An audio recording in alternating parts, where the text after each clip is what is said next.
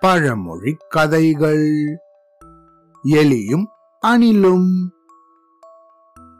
கிருஷ்ணகிரிக்கு அடுத்து தமிழ்நாட்டுக்கும் கர்நாடகாவுக்கும் எல்லையாக ஓசூர் அப்படின்னு ஒரு ஊர் இருக்கு. இந்த ஊர்ல ரொம்ப வருஷத்துக்கு முன்னாடி ராஜு ராகினி அப்படின்னு ஒரு அண்ணன் தங்கச்சி இருந்தாங்க. அவங்க சின்ன பசங்களா இருக்கும்போது எப்பையும் தினமும் தூங்கும்போது அவங்க அப்பாவை கதை சொல்ல சொல்லி கேட்பாங்க. அவங்க அப்பாவும் இவங்க ரெண்டு பேருக்கும் தூங்குறதுக்கு முன்னாடி தினமும் கதை சொல்லுவாரு.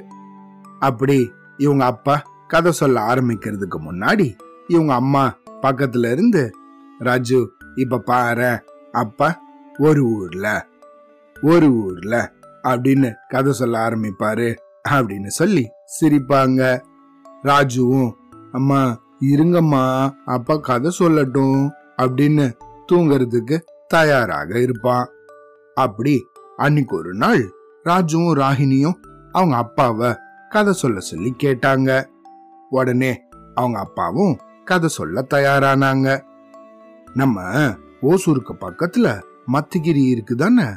இந்த மத்திகிரியில ரொம்ப வருஷத்துக்கு முன்னாடி விவசாயி ஒருத்தர் வாழ்ந்துட்டு வந்தாரு. அவரோட தோட்டத்துல நிறைய செடிகள் எல்லாம் வளர்த்துட்டு வந்தாரு. மேலும் அவரோட தோட்டத்துல காலத்துக்கு ஏத்தது போல நிலக்கடலை கேரட்டு பீட்ரூட்டு அப்படின்னு வெவ்வேறு காய்கறிகளை விளைவிப்பாரு.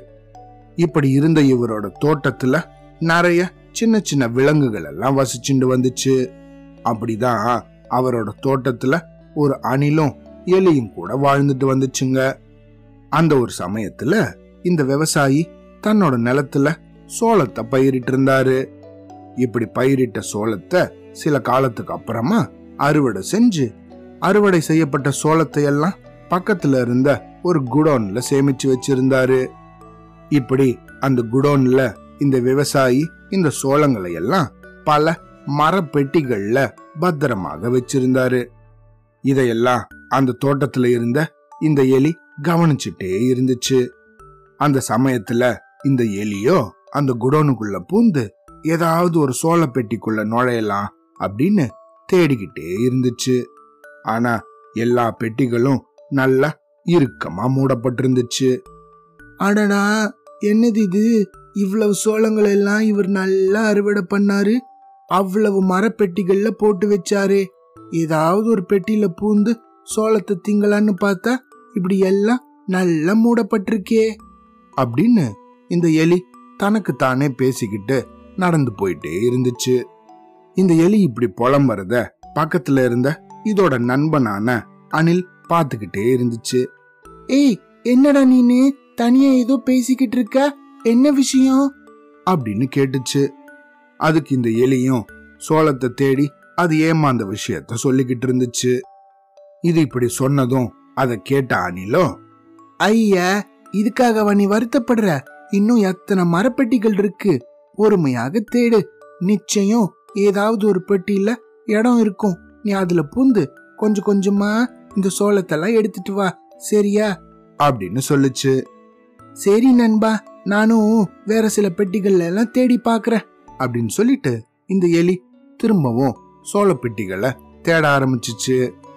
கொஞ்ச நேரம் இப்படி அந்த குடோனுக்குள்ளேயே சுத்தி வந்த இந்த எலிக்கு ஒரு வழியா ஒரு பெட்டியில ஒரு சின்ன ஓட்டை இருக்கிறது தெரிஞ்சிச்சு.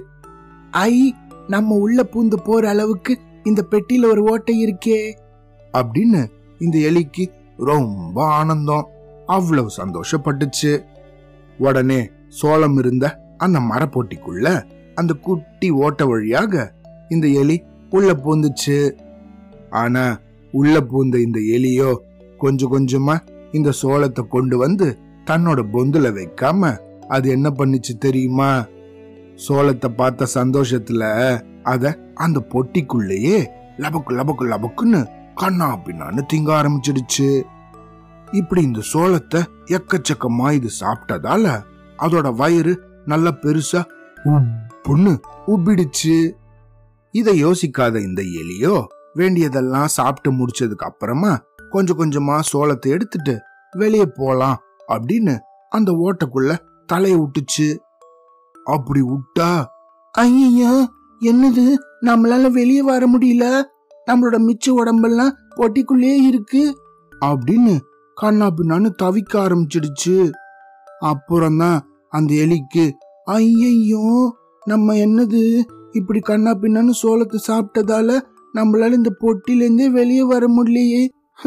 எனக்கு வீட்டுக்கு போகணும் எனக்கு வீட்டுக்கு போகணும். அப்படின்னு அந்த பொட்டிக்குள்ளேயே தனியா அழ ஆரம்பிச்சிடுச்சு.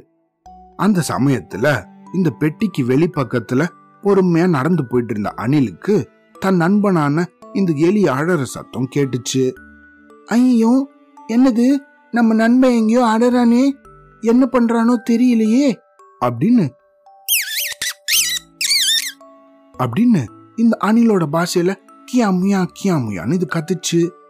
இதை கேட்ட இந்த எலியும் திரும்பவும் அந்த ஓட்டக்கிட்ட வந்து நண்பா நான் இங்க இருக்கேன் அப்படின்னு அழ ஆரம்பிச்சிடுச்சு.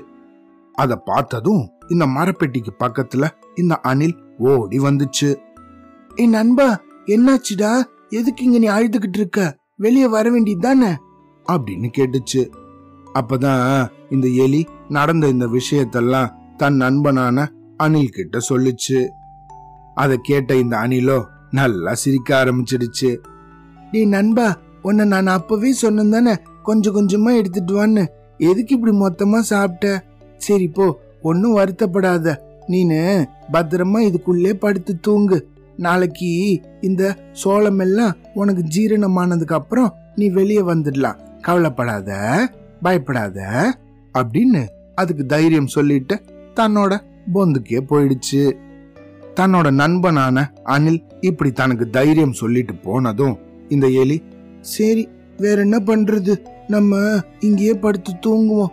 நம்மளும் தேவையில்லாம பேராசக்காரனா இருந்துட்டோம். ஒழுங்கா இந்த சோளத்தை எடுத்துட்டு போய் நம்ம பொந்துலயே வச்சு அப்புறமா சாப்பிட்டுருக்கணும். இப்படி உடனடியா தின்னதால தான் நம்ம வெளியே வர முடியாம மாட்டிக்கிட்டோம். அப்படின்னு புலம்பிக்கிட்டு அன்னைக்கு போட்டிக்குள்ளேயே தூங்கிச்சு. அடுத்த நாள் இந்த எலி தூங்கி எழுந்ததும் அந்த பொட்டிக்குள்ளேயே குடு குடு குடுன்னு இந்த பக்கமோ அந்த பக்கமோ ஓடி. ஆஹா இதுக்குதான் இந்த மனுஷங்கள்லாம் காலையிலயும் சாயந்தரத்துலயும் ஓடுறாங்க போல இருக்கு. சாப்பிட்ட சாப்பாட்டை ஜீரணிக்கிறதுக்காக தான் இப்படி ஓடுறாங்களோ? சரி நம்மளும் அப்படியே பண்ணி பார்ப்போம் அப்படின்னு கொஞ்சம் பொட்டிக்குள்ளேயே இந்த பக்கமும் அந்த பக்கமும் ஓடி தன்னோட வயிற்றுல இருந்த இந்த சோளத்தை எல்லாம் ஜீரணிக்க வச்சுச்சு. அப்புறமா மத்தியானத்துக்கு மேலதான் இந்த வயிறுல இருந்த சோளம் எல்லாம் கொஞ்சம் கொஞ்சமா கரைஞ்சதுக்கு அப்புறம் இந்த பெட்டி வழியால அது எட்டி பார்த்து வெளியே வர முடியுதா அப்படின்னு பார்த்துச்சு. அப்புறமா தான் சாயந்தரத்துக்கு மேல ஒரு வழியா இதோட வயிறு கொஞ்சம் மெலிஞ்சதால இந்த பெட்டியில இருந்து அதால வெளியே வர முடிஞ்சிச்சு. அப்படி வெளியே வந்ததும் நேர தன்னோட நண்பனான அணில பார்க்க ஓடிச்சு. அங்க போய் தன்னோட தவற சுட்டி காட்டினதுக்காக அதுகிட்ட நன்றி சொல்லிச்சு. அதுக்கப்புறமா இந்த தோட்டத்துல ரெண்டு பேரும் தோல் மேல கை போட்டுக்கிட்டு பாட்டு பாடிக்கிட்டு சுத்த ஆரம்பிச்சிட்டாங்க. அப்படின்னு இந்த கதைய ராஜுவும் ராகினியோட அப்பாவும் சொல்லி முடிச்சுக்கிட்டு இருந்தாரு. அப்படி முடிக்கும்போது தான் ராஜு தன்னோட அப்பா கிட்டையும் தன் தங்கச்சியான ராகினி கிட்டையும் ஐ உங்களுக்கு ஞாபகம் இருக்கா? அம்மா எப்பயும் ஒரு பழமொழி சொல்லுவாங்க தானே? சிறுக கட்டி பெருக வாழ் அப்படின்னு. அது போலதான் இந்த எலி கொஞ்சம் கொஞ்சமா சேர்த்து வச்சு அப்புறம் வேண்டிய சமயத்துல அதை உபயோகப்படுத்தி இருக்கணும். வேண்டிய நேரத்துல அதை செலவழிச்சிருக்கணும்.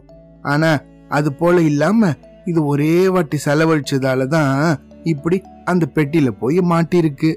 நல்ல வேளை அதோட நண்பன் இதுக்கு சரியான நேரத்துல அதை புரிய வச்சுச்சு அப்படின்னு அவங்க அம்மா சொல்ற அந்த பழமொழியை சொல்லிட்டு அப்புறம் அப்பா நீங்க இந்த கதையை முடிக்கிறதுக்கு முன்னாடி அம்மா எப்பயும் ஆச்சு அவ்வளவுதான் அப்படி சொல்லுவாங்கல்ல. அதே மாதிரி நானே இந்த கதையை முடிக்கிறேன் அப்படின்னு சொல்லிட்டு இதோ இததான் சொன்னான். என்னன்னா அவ்வளோதான்